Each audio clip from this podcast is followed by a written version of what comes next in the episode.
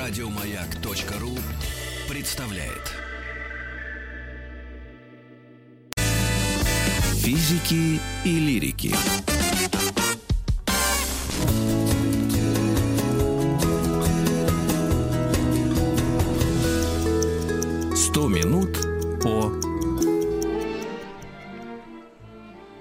100 минут Писателях- о писателях-фронтовиках. фронтовиках, да. Да. Сегодня Друзья, у нас сегодня тема Михаил заключительный Шолохов. автор. Да, именно так. Да. Может, как договоримся? Сейчас, Маргарита Михайловна. Давай попробуем, да, такая задержка. Ну, давай, ты представь гостя тогда. А, Сергей Анатольевич Васильев, профессор Московского городского педагогического университета, доктор филологических наук. а, И э, приветствуем вас, надеюсь, вы на связи. Да, добрый день, уважаемые радиослушатели. Спасибо редакции «Маяка» за возможность вспомнить наших писателей-фронтовиков, поговорить об их вкладе в победу. Вот, кстати, Сергей Анатольевич, вы прямо с самого начала начали, как говорится. Мы уже говорили о некоторых, э, о Борисе Васильеве, о... э, Вчера мы говорили, Александр Борисович, подсказывай, у меня уже в голове все. А, у Твардовском. Твардовском, И вот конечно. сегодня да. Шолохов.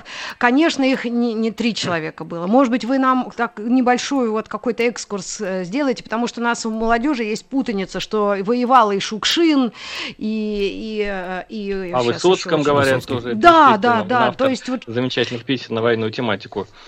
Да. Да, и Акуджава. Вот, кстати, Акуджава а, воевал. Были а, участниками Великой Отечественной войны.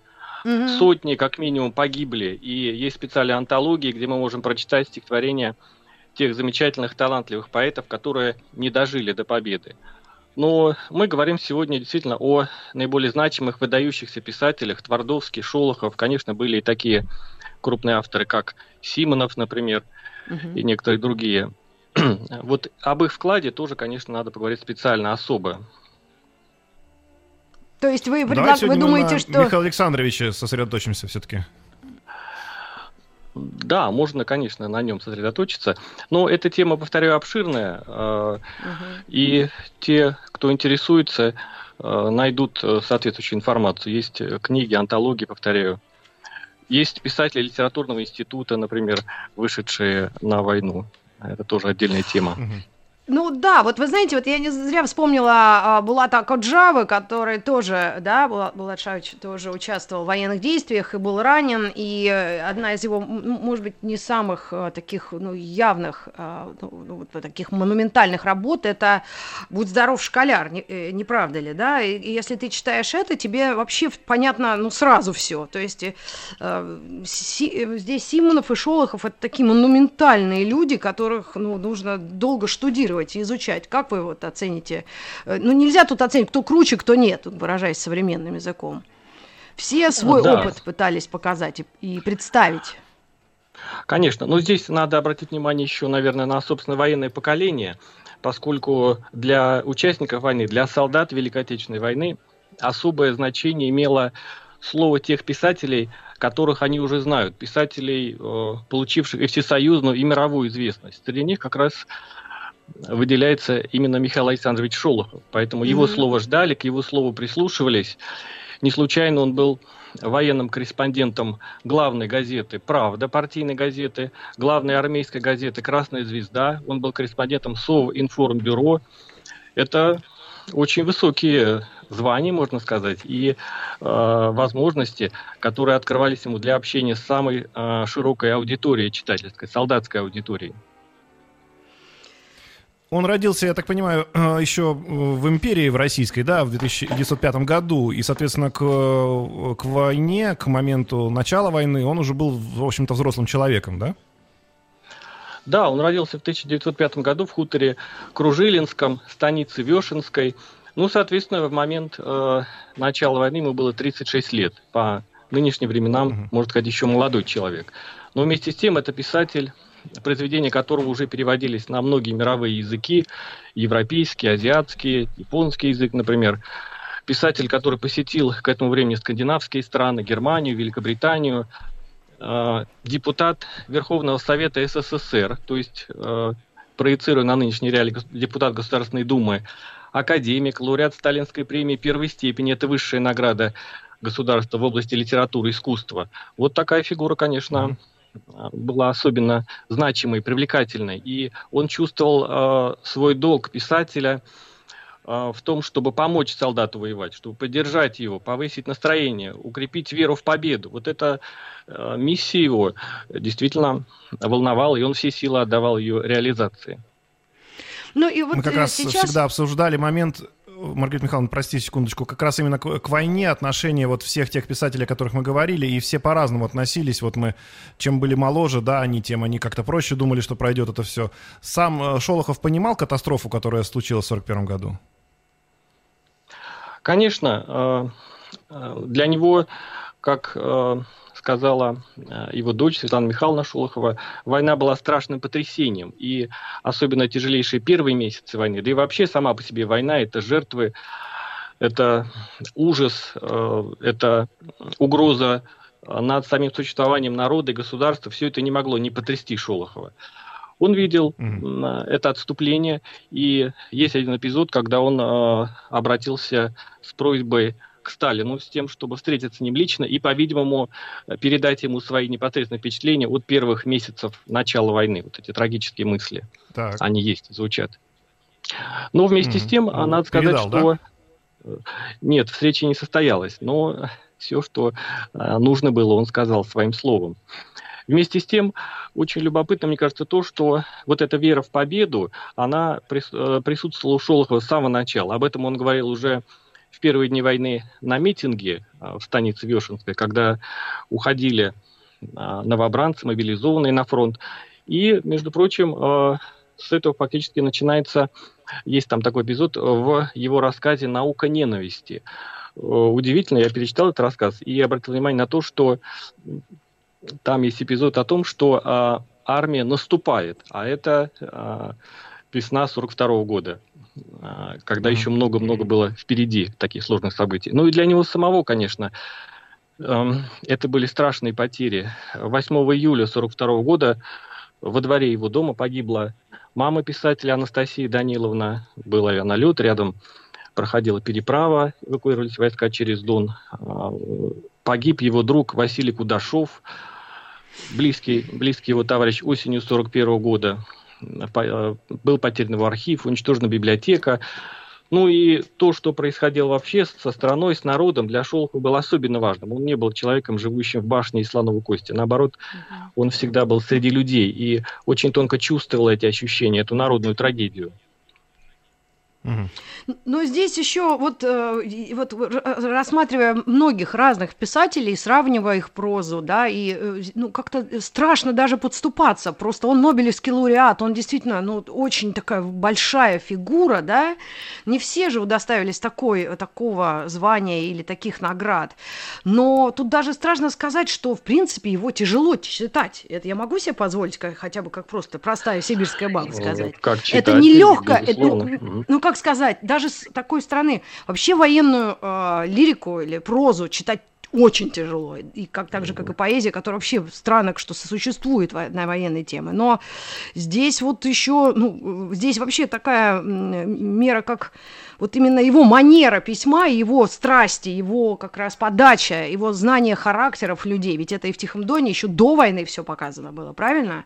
То, ну, вот это может нравиться или не нравиться вообще?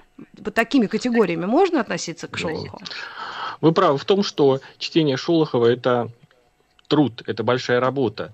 Но и знакомство вообще с искусством, высоким искусством, это работа, это требует э, усилий внутренних. Э, тем более, mm-hmm. что действительно мы говорим о военной теме, когда э, в произведениях мы находим э, описание страшных картин, сцен жестокости, насилия, сцен разрушений, сцен э, э, психологического плана, когда человек, герой испытывает состояние шока, э, растерянности, мобилизует э, свои внутренние ресурсы в крайних условиях. Конечно, это все читать тяжело. Но, с другой стороны, Михаил Александрович э, очень хорошо понимал, как воспринимается его произведение, как надо писать о войне. И, например, свой роман «Они сражались за Родину», который он начал писать в 1943 году и публиковал его главами, он, как замечено, писал так, что э, чтобы там присутствовали юмористические сцены. Во-первых, романы, mm-hmm. роман публиковался главами, это было очень важно. Здесь прямая параллель как раз с Твардовским, о котором вы говорили. Василий Теркина, mm-hmm. он тоже печатал по главам, и мотивация была очень простая. Боец, который прочтет одну короткую главу и пойдет в бой, может не дожить до продолжения, до следующей главы. Поэтому ему нужно дать такую микроновеллу, так вот, э, они сражались за родину, содержат, э, содержат эти главы романа юмористические сцены. Казалось бы, это неуместно для войны, но вместе с тем поднять настроение солдату, переключить его внимание, поддержать его боевой дух, вспомнить о присущем русском юморе характерном для народа, который проявляется в самых, казалось, неподходящих моментах, в том числе и даже перед лицом смерти, в страшных обстоятельствах жизни. Вот это и черта его стиля, юмор есть и в «Тихом доне», конечно, и в «Поднятой целине», и это э, то, а что... вот они сражались за родину, который да. был э, экранизирован Сергеем Бондарчуком, это близко было, да, к роману? Да, роман э, действительно был экранизирован, и э, мы имеем прекрасный, выдающийся фильм, произведение киноискусства, как и, скажем, судьба человека где-то уже. Сергей а вот здесь очень тонкий главную... лед. Mm-hmm. Вот можно я к вам обращусь? Вот судя по твоему да. вопросу, я его абсолютно повторяю, я не читала. Я читала судьбу человека. Вот клянусь. И я подступалась раз восемь к Тихому Дону. И вот этот стыд, он, конечно, культурологически присутствует. Я дам себе обязательство прочитать это. Но э, можем ли мы, вот как э, ну, на молодежь ругаясь, да, как и старшее поколение на нас, вот, ну, укорять этим? Или как можно себе, ну, дозированно? То есть, ну, ребят, простите меня, я признаюсь это перед всей аудиторией, что, ну, вот вопрос, он такой вот стрёмный, да, с нашей стороны. Вот О. я не читала, они сражались за Родину. Понятно. И, и я не знаю, как моей дочери это сказать, вот 13-летней э, девочке там, или когда Пусть в восьмом классе фильм они начнут. Да, я, да, я, фильм, я тоже, собственно, вот. фильм смотрел, но я не да. читал роман, и тоже признаюсь в этом. Угу. Вот как вот ну, те люди, которые нужно не... искать возможности, да. да. Что касается Тихого Дона, то я напомню, угу. это роман а, наиболее издаваемый в Советском Союзе был, mm-hmm. как ни странно. При том, что там очень сложно, многогранно показана гражданская война и правда обеих сторон, и, может быть, неправда обеих сторон. Тихий Дон переведен более чем на 90 языков мира, и это, конечно, классика уже мировой литературы. Тут может быть и такой мотив. Посмотреть да. все-таки, а что же да, да. читали, чем восхищались люди в 20 веке. Ну, можно пойти через э, домашний разговор, как семейную обстановку, взяться вместе, прочитать, обменяться впечатлениями. Всегда это любопытно. Но Шолохов э, пользуется э, замечательной приемами. Например, в том же романе «Они сражались за Родину». Кто-то, может быть, воспринимает даже название как несколько лозунговое, такое вот стертое, да, действительно был такой лозунг, и э, бойцы шли в атаку со словами «за Родину», «за Сталина», да, такое тоже было. Но текстологи, э, исследователи нам говорят о том, что, да и э, публикации показывают, что э, Михаил Александрович писал, по крайней мере, в некоторых случаях, родину с маленькой буквы. То есть э, речь шла о малой родине, о защите своего хутора, станицы, области, деревни, города. И вот эта мотивация, любовь к малой родине, к семье, которая была важнейшей для бойцов, из-за которой уже вырастала огромная родина, Советский Союз, вот э, это может быть важным и для читателя. Да, иногда кажется mm-hmm. нам шаблонно, что это о чем-то таком уж очень книжном, очень пафосном, политическом, да? пафосном, да. Но этот пафос, он подлинный, он не ложный, не риторический, mm-hmm. и он вырастает глубоко из художественного слова, русского слова и из сознания человека из его личности, отталкивается от семьи, близких людей. Вот это есть и в заглавии. За малой родиной просматривается большая родина. И вот такая логика, несомненно, присутствует в художественном мире писателя. Ну да, очень пронзительные, конечно, его произведения. И вот «Судьбу человека» экранизировал Бондарчук. Это, наверное, один из тех редчайших фильмов, которые все поколения, ну, смотрят, ну, и плачут. Все плачут. И а, вот как раз я, когда читаешь, вот я не знаю, мне кажется, фильм действует более люто. Либо Бондарчуку так получилось это все э, показать. Ну, там еще, еще такой замечательный а, актерский состав э, да. великолепный. И надо сказать, да, что... Да а, вот э, как раз, например, там Юрий Никулин, да, который играет одного из персонажей, и вот почему это смотрится и воспринимается так серьезно, ведь сам Никулин тоже воевал.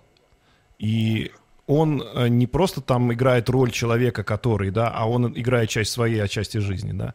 И поэтому, наверное, вот и такой, и такой фильм получился, и, собственно, поэтому мы его и воспринимаем так близко к сердцу. Надо сказать, что вот это очень важно. Мы находим среди всех писателей-фронтовиков, это вот очень важное общее такой вот общий момент. Они действительно войну, с одной стороны, воспринимают как что-то абсолютно нечеловеческое, а с другой стороны, людей в войне, они все-таки пытаются как-то очеловечить и понять, что и юмор там есть, и там есть какой-то смех, и там есть какие любовь там есть, да, то есть как бы вроде жизнь-то она должна была остановиться, война все перечеркивает, но нет, а жизнь продолжается.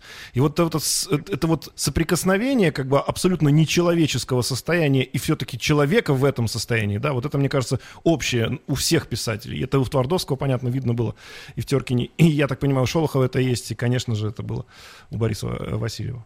Или, или, или я не прав? Скажите мне, пожалуйста. Да, да, справедливо, конечно. И э, писатель э, Шолохов Михаил Александрович сумел очень тонко соединить э, то, что необходимо для войны, это ненависть. Действительно, без этого невозможно э, в такое страшное военное время. Но и то, что сохраняет душу бойца, то, что дает ему мотивацию э, положительного плана, а это любовь. Это любовь, любовь. Да, да. И вот э, он как раз выстраивал эту линию последовательно от первого очерка на Дону к уже науке ненависти и судьбе человека. Вот, скажем, в этом очерке 4 июля 1941 года, опубликованном в «Правде» на Дону, он говорит, любовь будет жить вечно, а ненависть пусть поживет до окончательного разгрома врагов.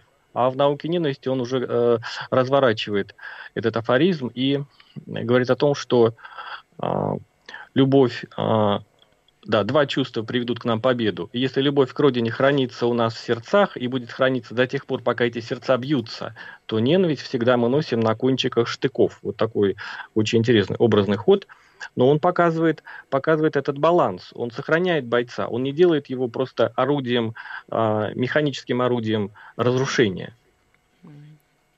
Ну да, я думаю, у нас через минуту будет уже э, середина часа, новости, новости спорта, и мы сделаем небольшой перерыв. Единственное, вот о, о масштабности творчества и значении Шолохова, и, конечно, о жизни, он же застал э, почти все виды советской власти. Могу я так сказать? Это он же был какого да, года? Да, да это, это была как раз года, а революция. Умер он уже так пожилым человеком гражданская война. Он дожил до 1984 года. Буквально три года ему, не, ну, к сожалению, так получилось, не хватило, чтобы увидеть вообще, что произошло дальше. Конечно, он да. бы, наверное, удивился. Ну, вот и как раз об этих... Я что, слава богу, что он не дожил вот до перестройки. Вы думаете так, да? Он бы вообще обалдел. Да. Ну вот об этом мы как раз поговорим во второй да, половине да. часа. Дорогие Спасибо. друзья, оставайтесь с нами. Да, 100 минут о писателях-фронтовиках. Физики и лирики.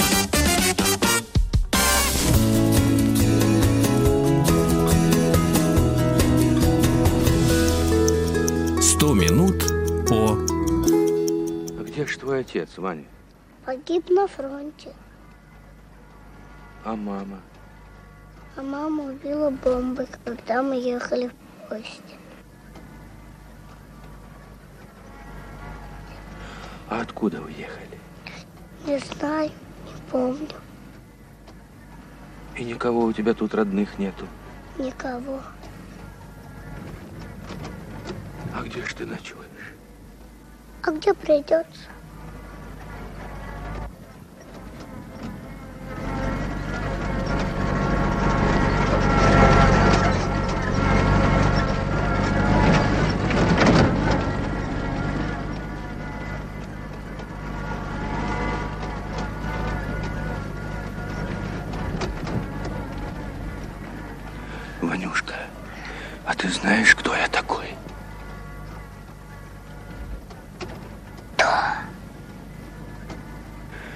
Я твой отец.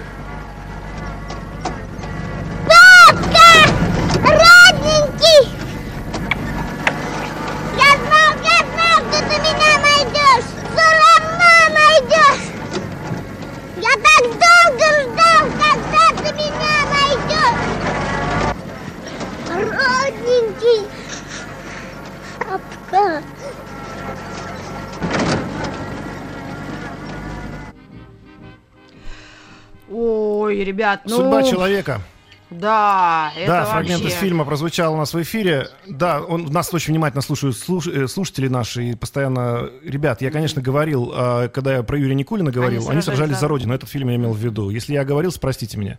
Друзья, Сергей Анатольевич Васильев у нас в гостях, и мы продолжаем разговор э, про Михаила Шолохова. До, до этого перерыва Маргарита Михайловна заметила, что он действительно прожил длинную жизнь, и он умер в 1984 году. Ну, несколько лет не дожив до изменения, которые бы происходили уже на его глазах. И наш гость, вот Сергей Анатольевич, вы сказали, что он был бы недоволен. Давайте поговорим про его послевоенную жизнь. Да нет, да? нет, а, кстати, что, можно начать с тем, что он был недоволен очень многим на протяжении. Его статус давал ему возможность, смелость и какой-то вот, ну, ну какой, какие-то силы на то, чтобы все-таки дискутировать и с властью, и с да. а, бытом, и со всем вот этим. Все, он не был каким-то совсем уж, да, ну, таким сговорчивым человеком. Конечно, нет. Но мне хотелось бы сделать небольшое отступление для наших радиослушателей о том, где мы можем подчеркнуть достоверную информацию о жизни mm-hmm. и творчестве Михаила Александровича Шолохова. Мы живем в век, век информационных ресурсов, технологий, и теперь во время самоизоляции это вдвойне, втройне значимо. Так вот, да. многие просто гуглят, да, ищут, э, открывают Википедию, но Википедия, как, наверное, многие понимают, это ресурс совсем ненадежный. Она подается как свободная энциклопедия, но мы не знаем, кто создает эти, в кавычках, свободные тексты. Поэтому э, советую обращаться к другим источникам, тоже интернет-ресурсам. Ну, в первую очередь, фундаментальной, фундаментальной электронной библиотеки. ФЭБа, фольклор и литература. Там мы найдем восьмитомник Шолохова, летопись жизни и творчества, где по годам по месяцам, часто по дням расписано, что делал Михаил Александрович, какие произведения писал, публиковал. А, есть сайт Государственного музея-заповедника Шолохова в станице Вешенская. А, на этом сайте мы найдем тоже много информации очень любопытной. Например, там есть сведения о проекте «Библиотека Шолохова», который сейчас а, а, реализуется. Или а, мы можем а, выйти на веб-камеру круглосуточную, которая дает нам изображение Дона, вот этих самых любимых шолоховских мест. Есть журнал «Мир Шолохова», научно-просветительский журнал, и на этом сайте музея-заповедника можно ознакомиться с полнотекстовыми версиями этого журнала. Вот такого рода информация, конечно, даст нам э, много в плане реального э, истинного понимания того, каково это же была жизнь и э, творчество Михаила Шолохова. Угу, угу, угу. Ну, в данном случае мы хотим к вам важно. обратиться как да. к источнику информации, вот как раз да, про да, послевоенные годы писателя. Угу. Спасибо. Действительно, э, Михаил Александрович э, застал фактически все периоды в истории, истории СССР и предварительной даже гражданскую войну имеется в виду, 20-е, 30-е годы, время Сталина, Хрущева, Брежнева. Э, все это было для него непросто. Он, а, с одной стороны, был человеком очень дисциплинированным, партийным человеком. Он понимал, что только общие коллективные усилия дадут возможность а, стране построиться, как это было а, до войны, победить, как это было во время войны, ну и далее развивать промышленность, хозяйство, образование, культуру. Вот этот момент дисциплины и этот принцип «не навреди» был для него чрезвычайно важным. И, конечно, облеченным, а, будучи облеченным и огромным авторитетом и властью, он не мог себе позволить того, что могли некоторые другие писатели, ну, например, напечататься за границей до того, как а, выйдет книга в СССР или какие-то другие вещи. Mm-hmm. С другой стороны, он, а, ему удавались просто поразительные по любым временам действия, ну, например, по защите своего творческого замысла. Он испытывал в течение многих лет колоссальное давление в связи с публикацией «Тихого дона». И, например, ему удавалось фантастическое в журнале «Октябрь», как в какой-то момент были выброшены страницы очередной книги Тихого Дона, и Шолохов добился того, чтобы в следующем номере петитом, мелким шрифтом эти страницы были восстановлены. То есть, ну, поразительный пример. Э, доходило обсуждение, как известно, и до Сталина. Тут решение вождя тоже сыграло свою роль. До, до, до конца работы над романом э, на Шолохова давили, чтобы Григорий Мелехов стал коммунистом. Он настоял на своем. Открытый путь э, у Мелехова в финале романа. И это делает произведение, конечно, гораздо более художественно крупнее.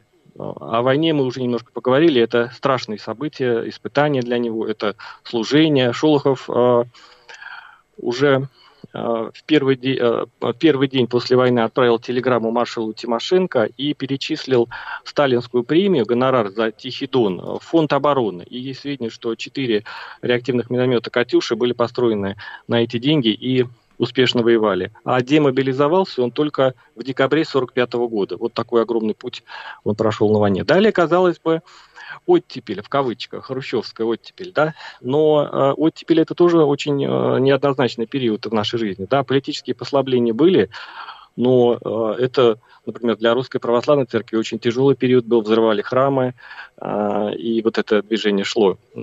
Шолохов опубликовал «Судьбу человека», и прозвучала эта тема пленных, действительно.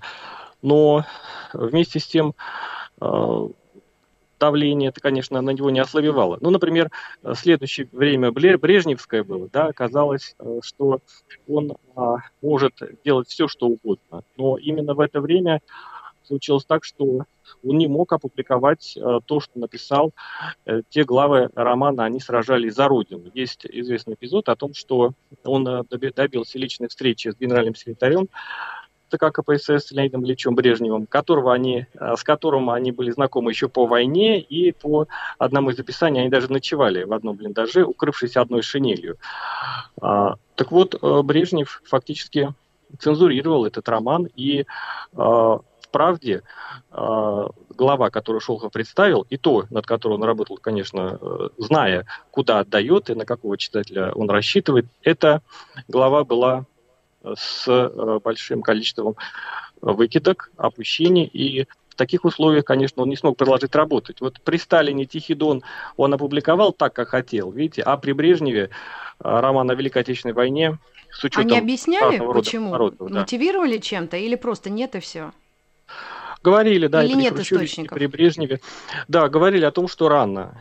Еще не пришло время. А, такие страшные события происходили. Шолохов ведь затрагивал и планировал затронуть и а, а, репрессии, которые были, конечно, и, э, скажем, войну в Испании, вот такой вот большой экскурс, э, коллективизация, тоже вот такие сложные моменты.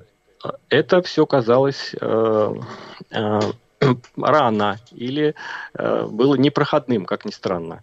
Он э, в своей записке Брежневу э, э, писал о том, э, что же скажут на Западе, если узнают, что и Шолохова не печатают в Советском Союзе. Но, видите, даже такой прием тоже, тоже не сработал. Не время, как считали наши партийные руководители. Ну, тогда говорить. мы повторяем свой вопрос Но коллективный. Этом, и ну, ваш по... ответ, почему бы он расстроился из-за перестройки? Но мы его уже, наверное, получим да, ответ да, да. После, после небольшой рекламы, которая сейчас у нас будет на радио. И почему вот вы так думаете? Кстати, а сколько вам лет? Можно вопрос задать? 48. 48, а, ну, наш ровесник, да. Поэтому мы примерно из одного поколения, и да, э, насколько и мы все да, это вот у нас пока...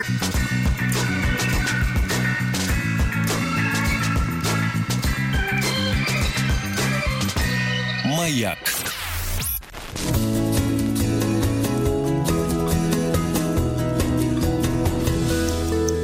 Сто минут по о писателях-фронтовиках мы говорим о Михаиле Шолохове. Маргарита Михайловна, разреши, пожалуйста, я Сергею Анатольевичу да, да, задам да, вопрос перед тем, как он ответит на да, твой да. по поводу перестройки. Неужели он не был э, в, ну, в составе любимых писателей у тогдашнего руководства? То есть вы говорите о том, что было, было какое-то давление. Мне казалось, что как раз Шолохов-то был, ну, вот что называется, свой. Это как посмотреть. Конечно, внешне это было именно так. И я уже говорил, что Михаил Александрович был человеком большой дисциплины, огромного чувства ответственности, и было важно понимать, что партии и народ едины, что литература и партии едины, а, что все работают на благо народа, СССР. Вот это, конечно, было принципиально важно. Но, естественно, реальная жизнь была чрезвычайно сложной. Были многочисленные внутренние противоречия, какие-то посылы. И э, вообще художнику слова такого масштаба, тем более, говорить правду, говорить то, что он считает нужным, не просто, сложно. Да. Ну, а теперь про перестройку. Притом он, да, да как раз у двоих таких он застал людей очень, ну, видимо, да, серьезных. Да, ну, ну, действительно, вот, скажем, у Шолхова было много встреч со Сталиным, и, наверное, никого так часто Сталин не принимал. Шолохов написал ему колоссальной значимости письмо о методах э, проведения коллективизации. Это уже такая классика, можно сказать, документалистики. Это чрезвычайно сильное, сильное письмо, э, которое было получено Сталином. Или Шолохов мог Сталину отправить телеграмму «Молнию» с просьбой э, дать хлеба голодающим станицам Верхнего Дона. И он получал эту помощь. Это действительно, это было так.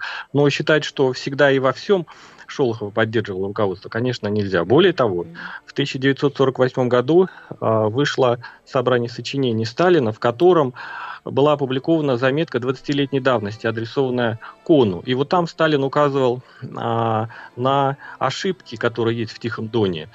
Хотя это уже произведение было э, удостоено сталинской премии и так далее. Так вот, после этого несколько лет Шолохова не печатали, а э, Тихий Дон не выходил. Вот такого рода э, можно назвать события. Или Хрущев. Он прибыл в станицу Вешенска, есть фотографии, они общались дружески, действительно, но в ряде случаев, например, по роману «Они сражались за Родину», ни Хрущев, ни Брежнев его не поддержали, а для него это был вопрос жизненно важный. Ну а что касается перестройки, то здесь, наверное, в целом понятно. Шолохов был человеком государственного мышления, и он э, все силы, все возможное отдал на строительство страны, народа. Ну, а перестройка, как была так, Сергей Анатольевич, что-то у нас со связью, надо, видимо... Да-да-да, я тоже алло, думала, алло, это алло. у меня в наушниках или у всех там как-то ушел сигнал. Нет, у всех. Да? А давайте мы перенаберем пока Сергея Анатольевича. Да, ну вопрос мы повесим в воздухе. Я mm-hmm. просто хочу сказать, конечно, нас многие ругают за вот эти, знаешь, э, сослагательные наклонения, что было бы, если бы, никто не знает. Но mm-hmm. по некоторым... Вот, кстати, знаешь, очень много сейчас людей обсуждают на тему, что бы писал Высоцкий, будучи он сегодня вместе с нами. Mm-hmm. Это прямо вот любимое тоже дело. И mm-hmm. люди зачастую говорят, слушайте, да прекратите, нет Высоцкого, и никто не может даже предположить, как он бы себя повел. Но многие, опираясь на его да. жизненный опыт, ну, Здесь можно вспомнить э, беседу Михаила Александровича с его сыном э, Михаилом Михайловичем, с младшим сыном. О, да, это известнейшая история. И это реальная история, да? Когда они смотрели телевизор про гражданскую войну? А, да, да, да, вот замечательно, вы а, знаете. А, расскажите, вот, да, да, да, я знаю. Книге, да, этот разговор, и э, Михаил Александрович спросил, ну, когда там, по вашим учебникам, гражданская война закончилась? Тот ответил в 20 году, а э, отец говорит, что нет, она еще продолжается. И вот э, то, что мы увидели далее, да, и что Шолохов не застал перестройку и многое другое, это есть гражданская война. Мы же помним, насколько много было лжи в адрес нашей истории, как быстро все плюс на минус поменялось, да, то красный хорошие, теперь белые хорошие. А, много было грязи вылета на историю Советского Союза, войны тоже, Великой Отечественной войны. Появились такие произведения, которые давали правду о войне, может быть, свою правду, но правду разоблачительную, в том числе и а, полемически адресованную против Шолохова. Это все было фактом конца 80-х, 90-х годов. И это было страшно. Были ведь, мы знаем, писатели, фронтовики, которые кончали жизнь самоубийством не готовы были это все э, воспринимать, разрушение страны. Ну, однако армии, Юрий Бондарев, Астафьев, mm. все-таки этим людям, ну, они такие глыбы тоже огромные, ну, значимые писатели, и они дожили вообще до наших дней, да, вот буквально не да, так давно мы потеряли последнего писателя-фронтовика, и они, они были очень умными людьми но им было ужасно сложно. Судя по тому, что мы даже с Пушным вот прошли за эту неделю и углубились, да, как физики и лирики в творчество этих писателей, что им было, ну, ну, это чудовищное время было. И наше время вообще, мне кажется, с этими пандемиями, дурацкими жалобами, что закрылись кафетерии, это просто ну, какой-то детский лепет. Вы так не, да, не думаете? вспомнить опыт фронтовиков, да, действительно, да, согласен. Да. Угу. Ну что да, ж, я думаю, что... Еще такой вопрос. У нас да. буквально пару минут осталось, да. Э, вот так пытаясь тоже объединить э, вот это все а, в наше время, да, вот, э, ну, есть же, вот, я не знаю, понятно, что война — это тяжелый период, который рождает в том числе и великие произведения, да, но вот как вам кажется, просто как человеку, который так или иначе, ну, близок к филологической, к филологическим наукам, вы тем более доктор филологических наук, вот о сегодняшнем времени будут такие же э, у нас писатели, которые его опишут так гениально, что мы будем о них вспоминать потом и говорить, что это наше все? Саш, признаюсь, они уже есть. Извини, Да, я... Ну, Ну, так, ну тогда, так, Сергей не Анатольевич, ну, тогда так, Ага. не, ну тогда давайте назовите их.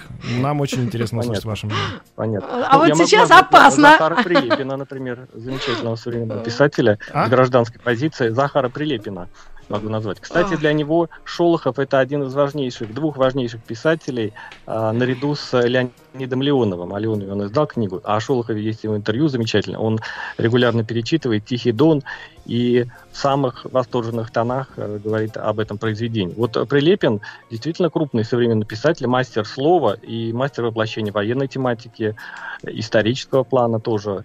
Если взять его роман «Обитель», как раз это э, времена конца 20-х годов, которых и Шолохов коснулся. Так что такие авторы у нас есть. Но они другие, естественно. Это другая эпоха, другое время, другой стиль, другая манера письма. Но то, что они есть и будут, безусловно, это так. Будем надеяться, что наша литература не оскудеет. Сергей ну что ж, на такой оптимистической ноте. Да. Э, Можно это у нас будет как друзья, тост? Э, Да не оскудеет Да, наша нас- литература. И наша жизнь, и Завтра наша мечта. Всех с праздником. 9 С мая. Мы с Маргаритой Михайловной будем завтра в спецэфирах. Оставайтесь с нами. И до завтра. Еще больше подкастов на радиомаяк.ру.